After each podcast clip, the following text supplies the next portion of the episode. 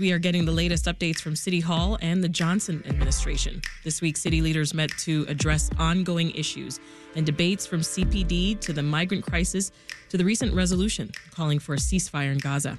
WBEZ city government and politics reporter Mariah Woelfel joins us now with those stories and much more, as always. Hi, Mariah. Hello. All right, so let's jump right in. There's been uh, a push for CPD to respond to 911 calls faster. And, and depending what police district you're in, the time between the call and then having officers actually deployed, that can vary. Mm-hmm. A city council committee voted to require the police department to conduct a, a study analyzing their staffing. Why a study?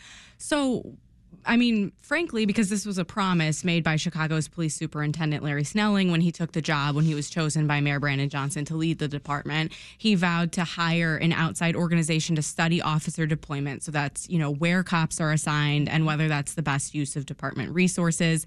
Um, this has long been an issue in the city. The city council has long had questions about it. And so I think this ordinance was introduced and authored by progressive alderman Matt Martin to codify that into law that this needs to happen. Mm-hmm. Um, there's there's long been a question of whether Chicago has enough cops. We hear about it every budget season. You talk about it on the show a lot. Right, right. Um, and the truth is we have some of the most officers per capita in the country. Um, and critics say the Chicago Police Department uh, if they had a more efficient staffing plan would mean we don't need to add to our policing ranks. So a study like this could have big implications for crime in the city of Chicago and how yeah. it's addressed. Yeah, so a, data like this, collecting this kind of data is, is, is highly important, it sounds like. Give us uh, the issue with how officers are actually deployed right now. Yeah, so for for years there have been concerns about whether police are stationed at the places they should be during the times that crime is the highest. The Chicago Tribune has found that police staffing is not at the highest during times when cops are needed most. A previous study by the University of Chicago's crime lab that was never actually publicly released, um, aside from a, a, a short summary, found that police deployment is based on the quote desires and intuition of key decision makers and often winds up being highly political and unequal. Um, and that summary urged city to move to a data driven ap- approach to mm-hmm. deployment instead. Uh, so this so this data could be used to change what happens when it comes to responding to these 911 calls. Correct. And get us there faster. Right, right. So instead, you know, for instance, I mean, we, we don't know exactly how this data would be applied, but the crime lab, for instance, has previously called for assigning officers based on calls for service or total violent crime or population size or how many officers in a certain district are retiring. Mm-hmm. Um, and so those sorts of things could be factors in how this da- data would be applied. Have there been previous studies? There have been many fits and starts. Um, okay. And so that study I referenced by the University of Chicago Crime Lab, that was commissioned by former police superintendent David Brown a few years ago, um, but it wasn't actually completed and wasn't actually publicly released. Um, there was and the, and the findings, most importantly, were not you know um, implemented by the Chicago Police Department. Mm. There was also a 2016 study ordered by Superintendent Eddie Johnson that was never released. And I think the last completed study on record was all the way back from now three mayors ago in 2010. And so I think hmm. there's. What do we seem to never need. go to completion with these? Um, you know, the the redeployment of police officers is a politically fraught issue in Chicago. Um, analysts and leaders from outside the city have said politics plays too much of a role in this decision making, like aldermen wanting more cops, even in areas in safer areas, or veteran officers getting to pick their assignments instead of being assigned based on need.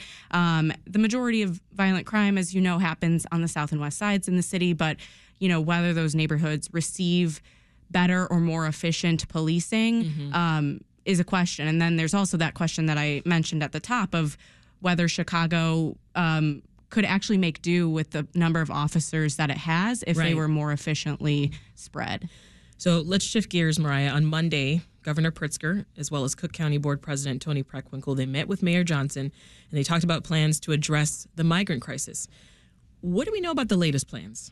Well, yes, and you referenced that meeting. I'm sure residents are happy to see the governor and the mayor meeting on this issue. Um, Sounds know, like progress. I think it looks good for the both of them. There's been a lot of back and forth in the media, this game of kind of like hot potato around the migrant crisis um, that I'm sure residents are sick of hearing about. But um, I think the main outstanding question that we can assume that they talked about is when and where and if the state is going to build the additional 2,000 shelter beds that it has promised the city. Um, the state opened a 200 bed shelter at a former CVS site in Little Village, but mm-hmm. has yet to make good on this larger promise to open a massive base camp. Um, Johnson has said the city could really use those additional 2,000 beds.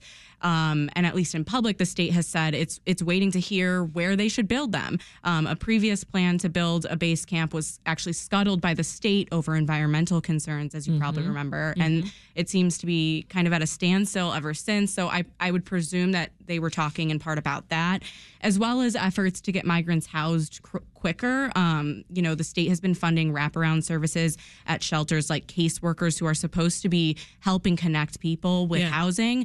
Um, but that process, I think, has moved slower than expected, which has caused this pushback of the eviction deadline multiple times. Um, well, in that too, the mayor has touted investing almost what, $18 million for, for Black and Latino owned businesses to help feed migrants. Yeah, I think those services. Yeah, I think it's part of his efforts to try to rely more on community-based organizations, um, both for wraparound services and for things things like food to to step away from national staffing yeah. firms that have cost a lot of money. What are the latest numbers? Mariah, how many migrants have arrived here so far? Yeah, so in the city's operating 28 shelters, and there are more than 13,000 migrants staying in those shelters currently. Um, and then, you know, the the total number of people awaiting shelter placement is really low right now, which can't always be said. There's five people waiting for a shelter bed. One person is at a as, is at a Chicago police district, and four people